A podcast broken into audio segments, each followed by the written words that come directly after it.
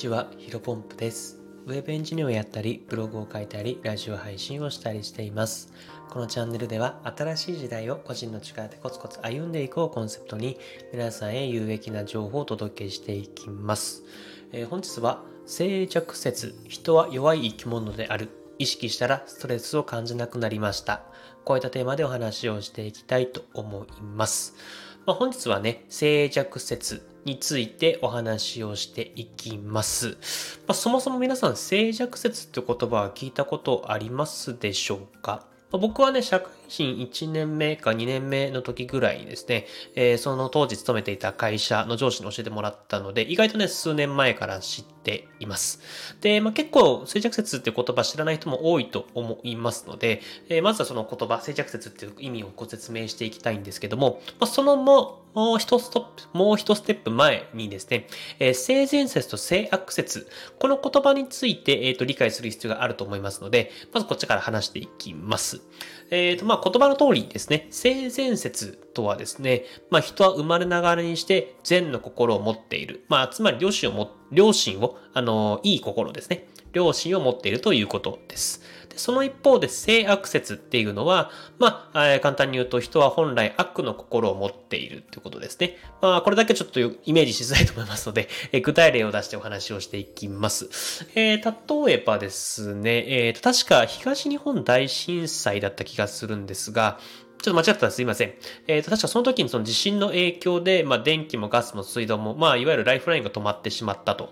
で、えっ、と、そこでまあ、ライフラインが止まってしまうので、もちろんスーパーとか、えーコンビニとかっていうのは通常営業ができなくなるので、まあ、まずはもちろんね、命、自分たちの命を優先するべきだと思いますので、まあ、営業しなくなったと。いう時にですね、あの、スーパーとかコンビニにある食料をまずはみんなで集めて、えーみんなで平等に分け合ったと。これがね、いわゆるまあ性善説の考え方に近いのかなというふうに思っています。確かこれ、えー海外の人から見てね、あの、日本人は素晴らしいと、あのー絶賛されたみたいですね。なんかもしね、海外で同じようなことが起きたら、コンビニやスーパーのなんか窓ガラスが割られて、まあ、不法侵入されて、まあ、食料を独り占め、独り占めする人も多くなるのに、みたいな感じだったんですけど、まあ、日本人は素晴らしいね、みんなで助け合って生きてるね、みたいな感じの反応だった気がします。えー、すごい絶賛されたということですね。まあ、なので、えっ、と、性悪説に関しては、今お話しした後後者の部分ですね。えっ、と、まあ、ちょっと地震の時には、あのー人は悪の考えがあるので、独り占めしてしまう。あの、不法侵入して食料を独り占めしてしまう。これが性悪説っていう風な考え方に近いかなというふうに思っています。まあ、今、性善説と性悪説についてご説明をしてきたんですけど、まあ、ここで初めて、えー似たような考え方、えー性善、性弱説ですね。えータイトルになる性弱説が出てくると。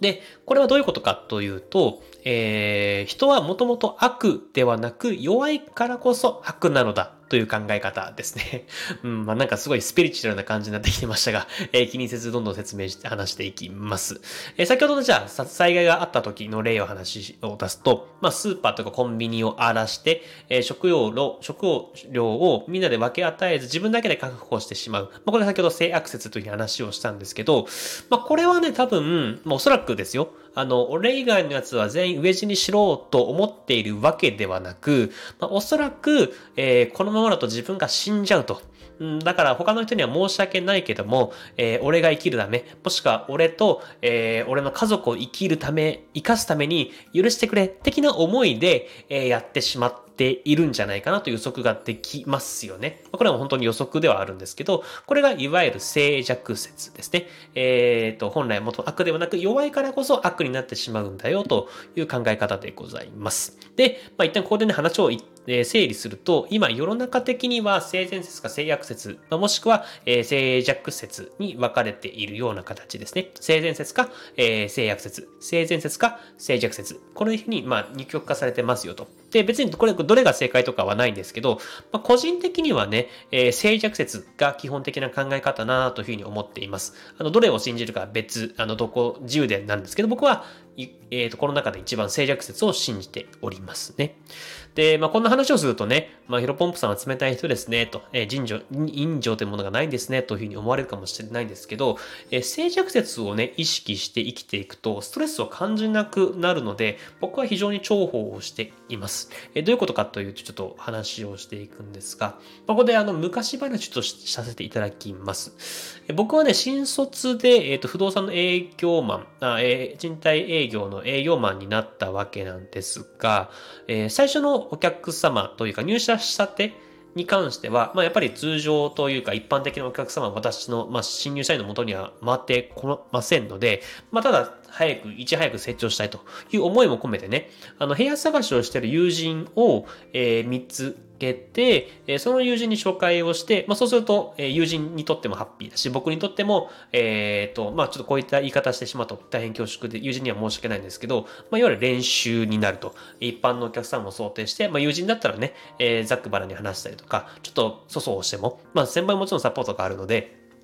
あの、なんとかなるかなというふうに思って、僕、確か、その当時、Facebook かなやってたので、Facebook で呼びかけたんですね。そしたらね、結構ね、ありがたいことに友人から5、6人ぐらいですかね、あの、ヒロポンプにお願いしたいよという連絡が来たので、まあ、ぜひぜひと思って一生懸命接客をさせてもらいました。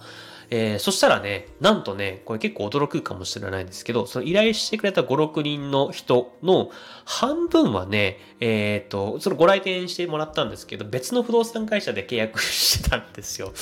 いや、その時はね、当時の僕は、え、なんで友達でしょみたいな、裏切られたなと思ってね、まあ、正直、あの、結構泣きましたね。うん、なんか一生懸命僕物件調べて、一緒に内見に行って、いろいろ動いたのなんで？って、なんか結構、マジで裏切られたなというふうに思ったんですよね。まあ、ここはもう完全に性善説というか、まあ、友人だったらね、最後まで、えっ、ー、と、依頼をしたら最後までやって、えっ、ー、と、しっかりと僕の、なんだろうな、提案をさせてもらって、まあ、ウィンウィンになってもらいたいなというふうに思ってたんですけど、まあ、逆にね、これをね、静寂説で考えると、まあ、しょうがないかなというふうに思えるようになったんですね。うん、まあ、今を振り返ると、僕は新人先ほど言った新人すぎたので、まあ、うん、提案力とかも低かったかもしれないなと思って。で、まあ、それはさっきのね、性悪説でなく性弱説を僕は結構、あの、重きを置いていて、まあ、友達もね、まあ、ヒロポンプに迷惑をかけてやろうと思っていたわけではなく、まあ、ヒロポンプには申し訳ないけども、やっぱりいい物件に住みたいし、まあ、他のね、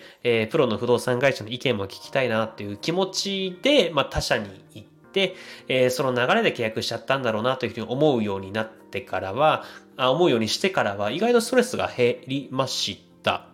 うん。で、ね、あの、あと、この静寂説でもう一個いいポイントがあって、やっぱプラス思考で考えること、まあ実績で考えることもできるようになるなというふうに思っています。さっき言ったように、まあその僕の友人が他者に行くっていう選択を与えてしまったってことは、まあ僕のトークとか、まあ言い回し、単純に提案力、営業力が低かったから、え他社に行こうというふうに選択肢を思い浮かべてしまったのは僕の責任なので、まあ、であれば僕はね、えー、次はやっぱ営業力がもっとどんどん友人であったとしても、えっ、ー、と、高めていって、えー、しっかりとね、仲介手数料、まあそういった成、えー、成果報酬をもらう以上は、えー、しっかりとプロとして、えー、意識を高めていこうというふうに形でですね、まあ成長につながったかなというふうに思っています。まあおかげさまではなくね、えー、その後友人のその失敗をもとに、えー、一生懸命ね、えっ、ー、と、いろいろ仕事に取り組んで、まあ一般のお客様にもそういった提案を活かすことができて、えっ、ー、と、入社2年目ぐらいですね、え全社員で制約率がトップになることができました。まあ、ぜひね、えっ、ー、と、静着説、今日いろいろ性善説とか性悪説お話ししましたけども、この静寂説取り入れてみていただけると、まあ、ストレスも減り、実績で考えられて成長も早いんじゃないかなというふうに思っております。えー、本日話しかったことは以上です。ちょっとね、雑談ななしで長くなってしまったので、これまま終わりたいと思います。で、本日もね、新しい時代を個人の力でコツコツ歩んでいきましょう。お疲れ様です。